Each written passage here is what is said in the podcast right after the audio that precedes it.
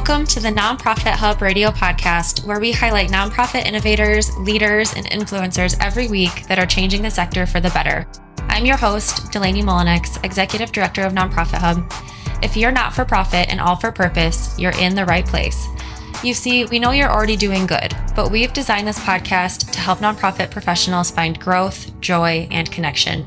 So tune in weekly for new episodes to elevate your cause, spread the news, and share the resources we share with you.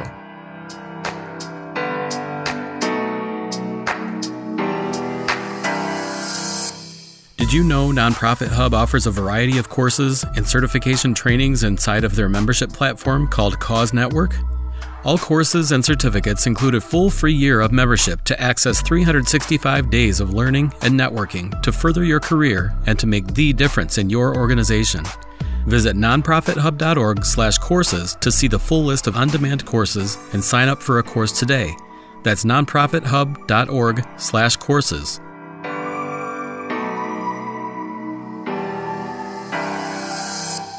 Hey, Nonprofit Hub. This is your host, Delaney Mullenix of the Nonprofit Hub Radio podcast. This episode, I was joined by Reverend Bethany Johnson Javois. She is one of the leaders at the Deaconess Foundation. They recently launched an Institute for Black Liberation. And in this interview, we talk about how nonprofits can help to heal internalized racism. This is Bethany's passion, her pursuit, and we discuss how the Institute has been helping individuals heal from internalized racism, how to accept that, and how to move forward and we talk about the tough work that that lies ahead for them but also how the entire sector can play a part in accomplishing that mission. I'm glad that we get to talk about this topic. You know i just mentioned to you that our organization just recently held a national nonprofit conference. Yeah. and it's been around for 22 years. So this is the 22nd time that we've hosted this conference dedicated to helping nonprofits tackle challenges that are facing their organizations and looking back on all of the topics that we've had, all of the different sessions that we've offered. We try to present on this topic every single year. And we recently played some recordings from previous from previous sessions and it was sad and it was kind of an eye opener to see over the past 6 years how much hasn't changed. Um, and that was so obvious in in us planning this year trying to figure out how can we try to change that? And i think that's an important part of our conversation is how as a nonprofit can you can you try to continue moving the bar moving the needle in this in this issue? Um, so i think it's a, a really important conversation and so we're, we're excited to have you on today. Well please just introduce yourself um, to our listeners. Who are you? Your background? What do you do now Sure. Thank you so much for the opportunity. My name is Bethany Johnson Javois, and I am a St. Louis native.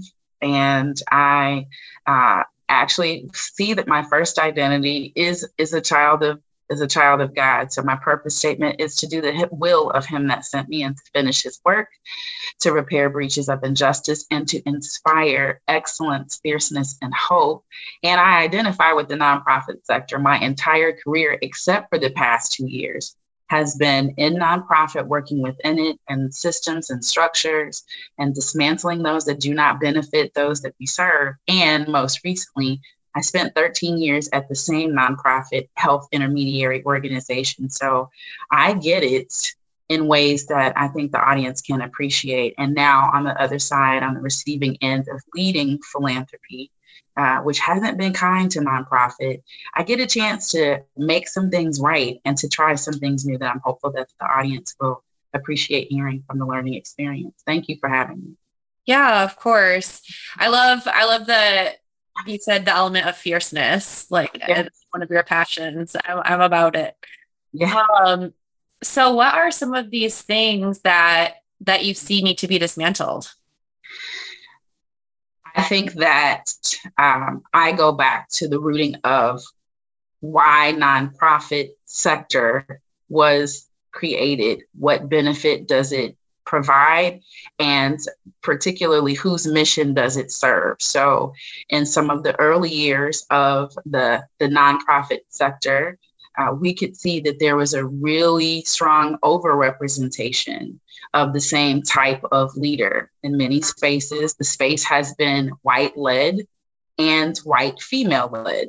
That's not necessarily a bad thing, but with that rooting comes some uh, blind spots that I think that we see sometimes. I think that nonprofit um, has been rooted in a charity mindset, and we're looking at thinking differently about that. We understand that now many organizations that are white led serve many Black and Brown people, and you can see the distance and the difference between lived experience being different than the leaders of both the programming and the governing. And that is something, Delaney, that I've uh, seen and observed and really am calling for a different way of being in nonprofit leadership with accountability for philanthropy to also be different because we incentivize the behaviors that we're seeing that we also need to unlearn. Okay. So are you is this the programming that you oversee at the Deaconess Foundation? Did you start the institute? So yes, so so Deaconess Foundation has had a long history in mission. We have been around for 134 years, the foundation portion of the mission since 1998. For my leadership, the past two years, which I've inherited a wonderful heritage of both the faith tradition that also looks at justice and health at that intersection. And so we were gifted by the Robert Wood Johnson Foundation with funding that they said to us, what we want to have in nonprofit. Take this money, it can be supported for general operating, and we want you to dream about the things that you need. We don't want to be prescriptive, but dream. And so, given that invitation to have funding to do what we desire to do without strings attached, we looked within and we heard from community. And the one thing that we had not heard of nationally or actually globally was an institute, an actual ability for people who identify as Black, Black diaspora people to gather together to think about what healing would mean for us because there's many things that have been attributed to Black people that we have internalized. So a whole institute for Black people who can think about the things that we have heard, the things that we have taken in, the things that we have done, sometimes unconsciously, sometimes consciously, and begin to think about uh, how those behaviors have been toxic and harmful to our bodies, to our spirit, and to community. And so we think, we know that liberation will come if we are able to dismantle dominant cultures. And so that is the work for within us. And there is work also for people of the global majority and people raised white to do. So that's what the Institute is about. Yeah, that's incredible. And so are you starting then in St. Louis. So this is right now a local institute. What are the what are the dreams for the future? So at the current time, what we have seen in terms of um, innovation in the space typically comes East Coast or West Coast. Mm-hmm. And a lot of times, often the Midwest and the South or any other point in the country can be ignored. And what we've seen, remember that for us, a lot of the awakenings that we've had and the transformation that we've been through is because of the death of Michael Brown and because of the subsequent uprising of Ferguson. Most of the nation is thinking about George Floyd and the awakenings there. We're about five years prior to that. I'm saying that to say that that has influenced us as people and it has influenced Deaconess strategy. And so, for that reason, we really felt like we needed to have an offering for people that are local, that have been through deep trauma from the history of what St. Louis has brought, unfortunately. And we too needed to then seed healing to the epicenter of where a lot of pain has been focused. Mm-hmm. Mm-hmm. Um, what has healing looked like so far? What are some of the things that that oh, the yeah. offering? So, healing has looks like the admittance of uh, us admitting that we have not been well. Mm.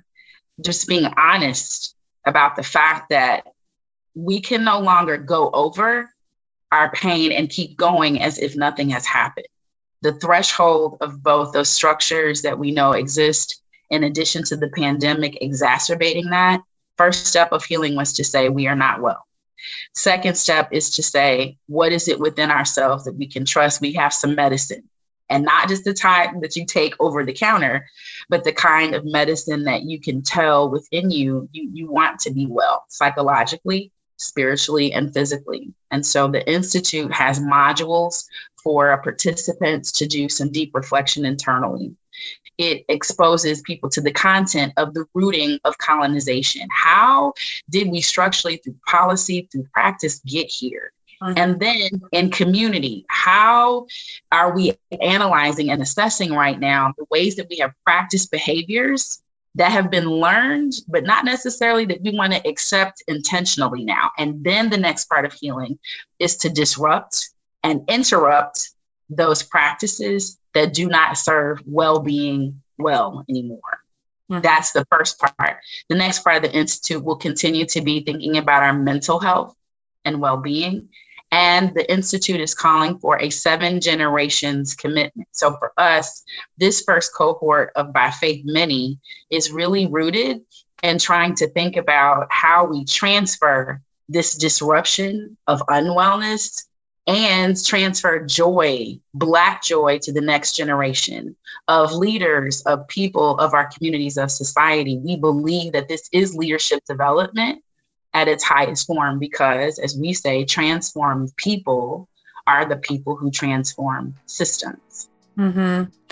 That's all really tough work. I mean, even the, I mean, you kept going, but even the first thing that you mentioned was just acceptance. And I, I recently listened to a podcast. I listened to a group of individuals called the Minimalists. Um, and they try to teach like intentional living with less. Um, but yeah. one of the most recent episodes I watched, he said, uh, "Peace lies on the other side of acceptance," um, and and that is kind of also like what I'm hearing you say.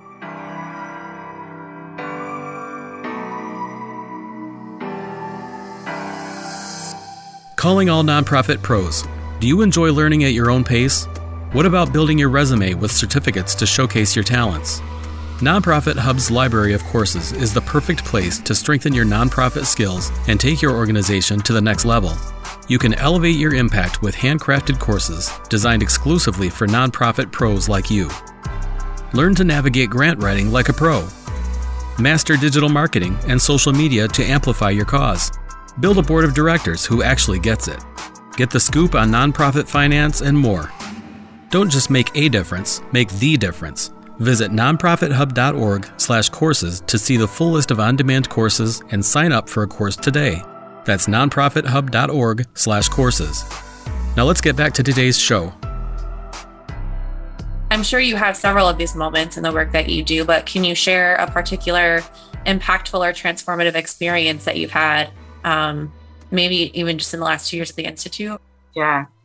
I, would I'd love to um, give you an example because the Institute really focuses on the I part of what we can do as a person, and then in our well being, how that contributes to community. So I'm going to do the same for my example here, Doing. I, um, I, I won't say I had imposter syndrome, but the environment and how it has socialized Black women I had received some of those messages and internalized them. Um, feeling that my voice was enough without validation, feeling that my thoughts and my contribution and the way that I view the world, and being able to boldly and audaciously say that and believe that with confidence is a stretch area for me. I typically have in the past kind of withdrawn waited on someone else to be the expert. Believe the messages that my job is not to articulate vision, it is, in essence, to support other people to the detriment of my own body, to the time that I was spending not well overworking, not resting, feeling like the weight of the responsibility of the planet was on my shoulders. And I've had the implication of that in my body. There are ways which I have noticed that now that I am practicing well being differently, resting more, sharing responsibility, having confidence in my own voice, which really has been my work my entire life, has made a difference in how I get up in the morning,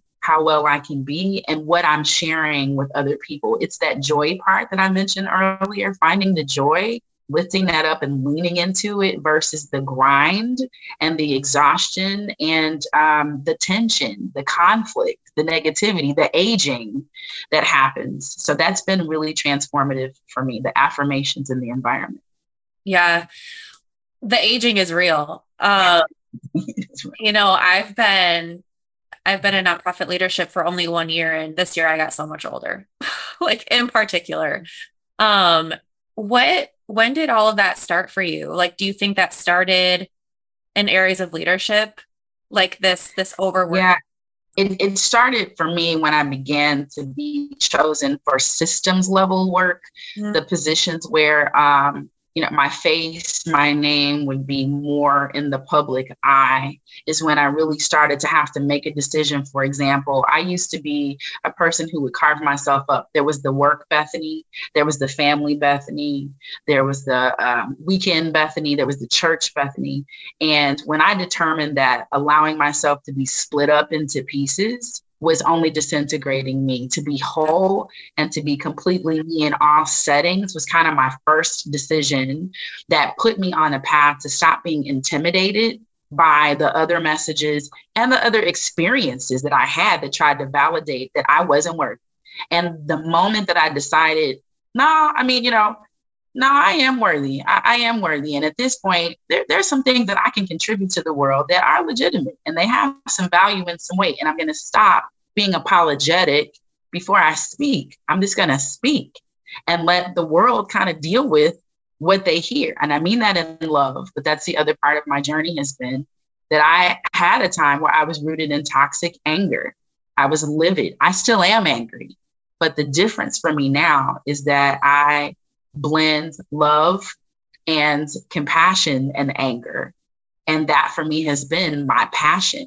Instead of rooting it in livid anger and you know that's disintegrating. That has really really changed the trajectory of my mental and physical well-being honestly. Mm-hmm.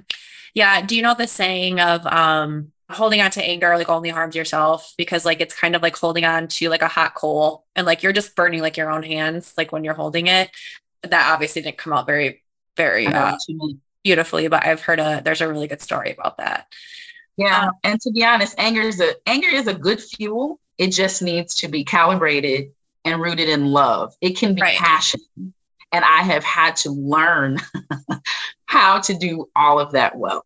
Yeah, I mean, it's like any other emotion. Like you can you can uh, use that energy in a productive way. Um, I think any emotion can be used in a productive way if if intentionally done so.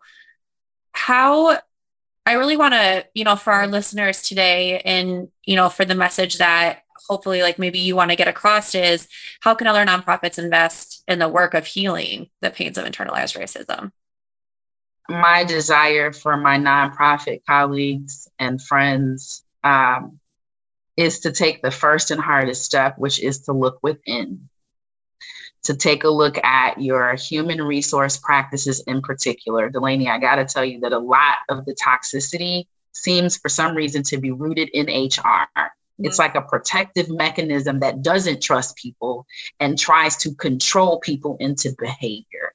So I would really advise to start looking at those practices for Deaconess.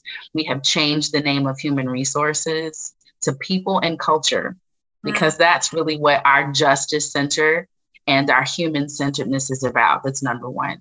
Number two, I would say take a look at the disaggregated data of your board and your staff leadership and listen to them again for the very first time. If they're not reflective of lived experience of who you serve in mission, it's time to recalibrate that. And third, if you're leading in a benevolent way, those people need us we have to exist because they can't, that kind of a posture, that posture is extremely toxic and harmful. It does not serve co equal and shared power well. And there's a way to get advice on how to think. And lastly, I know that nonprofit steeps itself in program delivery, but I would urge you to consider thinking about the more structural ways that policy change, little p policy mm-hmm. processes can look versus just the programmatic delivery that frankly keeps people in a loop to have to come back to you which is a power dynamic and it is not healthy, right? Healthy interdependence versus dependence on nonprofit, which is by design kind of set up, right? This is what I want to work with people to dismantle. It's the ethos behind nonprofit. The industry is amazing. We need it, but there has to be a different way of being with people in it. And I think that we can uh, change those practices. Okay, great. What, um, I mean, so that's your advice to individuals. What, in what ways do you envision the broader community addressing and healing racial trauma? We are at a point that's really uncomfortable for this nation and for our community. We're at a place of needing to reckon with our true history. There are things that we've been told, there are stories that we've told ourselves, Mm-hmm. there are narratives that we kind of co-opted and or just kind of participated in. I mean it's over been- and over again. Like you had said you know one of the things that you're doing even at the institute for yes. for people who are coming for healing you're teaching them like the true history of what has happened. And i mean the yeah. way i learned history and the way you continue to learn it through movies and through pop culture and through all of these different things like it's not no. It never is the right is the right accurate. There's a blind spot in it, and there's an intention about what's left out. So I'm saying get sharp in understanding the why and the information. Know that you're being indoctrinated and liberate the consciousness, right? That literally is a practice, Delaney. Liberatory consciousness practice is something that we try to do, which is don't be spoon fed all these things that have been unconscious, but really be intentional about data, information, the words that we use, and the unpacking of like the history of that. My closing on this point is we're at a point of reckoning where we need to choose. Like truth is confronting us. Now, will we accept it or will we lean into our denial, our privilege, and our confusion? That that is what white privilege does, right? We have a choice to make. And we are calling for a choice. The nation is, the planet is, right? There's a lot that's happening. And I think that reckoning and sitting in a very uncomfortable place to disrupt and change to who we know we want to be in the space, that is our work now. Mm-hmm. Yeah. There's a there's a term that I heard in my my master's program for public administration and nonprofit leadership. What was your master's program, by the way? Oh, it was the social work and social work. Okay.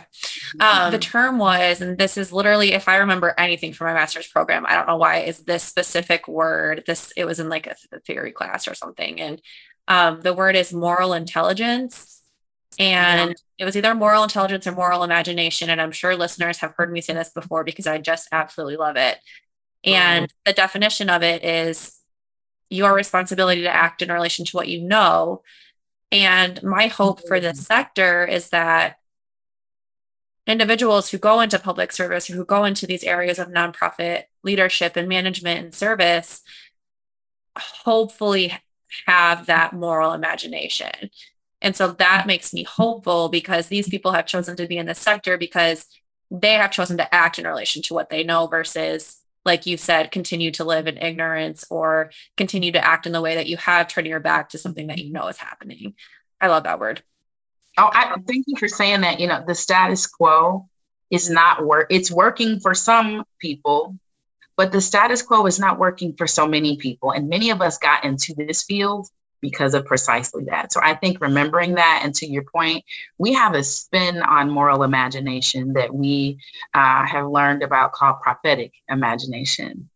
It's where you are so centered in what you want to see and a, and a litmus test of being free or uh, you know uprooting that healing is the ability to dream and so the ability to think about a different future that we've never lived in before but we're calling for and we're building toward that is using to your point prophetic imagination i'll also offer for those that are listening that i have identified a couple really tactical ways to think about leadership development that I would ask nonprofit like I'm doing to yeah. develop myself and to think about like how we do professional development differently. So some of those skills I found is gaining emotional intelligence, mm-hmm.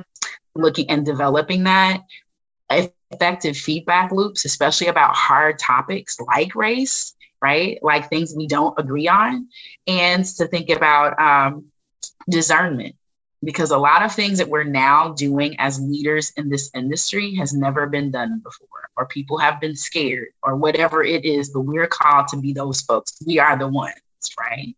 And so thinking about how to know how to forecast and be courageous and find your community. Like, I don't think, in my experience, I don't think everybody's going to come along with this way, but right. we are going to find our way to each other, like we're doing now, we're going to create village and we're going to strengthen ourselves to encourage ourselves to do something different that we've never done. For me, that's exciting, not scary. Mm-hmm. Yeah. Well, this is kind of a perfect way, you know, to end our to end our podcast where like the total we end with good news on, on, on every episode. Mm-hmm. So um, although this is challenging work and there's a lot of work ahead of us and um, it's it's tough work, you know, we, we talked about that before, not any one of the steps that you identified that the institute is engaging in is going to be easy but we'll end with good news for nonprofits um, if you didn't already share it what is one piece of good news that you can leave with listeners today the good news about nonprofit is that you're in it and you're fighting the good fight the good news about nonprofit is that on the other side of what probably irritates you the most which is funders are thinking radically different to support what you've always dreamed of to make happen. There's not a ton of us, but we are out here. We hear you and we are changing toward a seated, healed future that we know you've been asking for, but we've put the brakes on you. So, good news, green light to be incredible and amazing that you've always been. And we're going to partner with you differently and support that in your own well being, not sacrificing you as well. So, that to me is really, really good news. Yeah, that's incredible. I've heard a couple yeah. of people actually say that um, in terms of funding and philanthropy. So, um, hold us accountable now. Don't don't just take the good news. Hold us accountable. Yeah. Yeah. Well, Bethany, it's been a pleasure having you on today. If people want to learn more about um, the work of the Deaconess Foundation, how can they find you guys? Yeah, our website can be shared. We can be found. So I'm on LinkedIn, Bethany Johnson Javois, and uh, deaconess.org is where we can be found. You can Google us. And uh, we are also available that if you give us a phone call, there is a live person that will route you to the person that you want to speak with because we have an open door, right? We, we share this kind of good news with anyone who's interested in learning more. Incredible. Well, thank you so much again for joining us. Um, we will speak with the rest of you guys next week on the next episode of the Nonprofit Hub Radio podcast.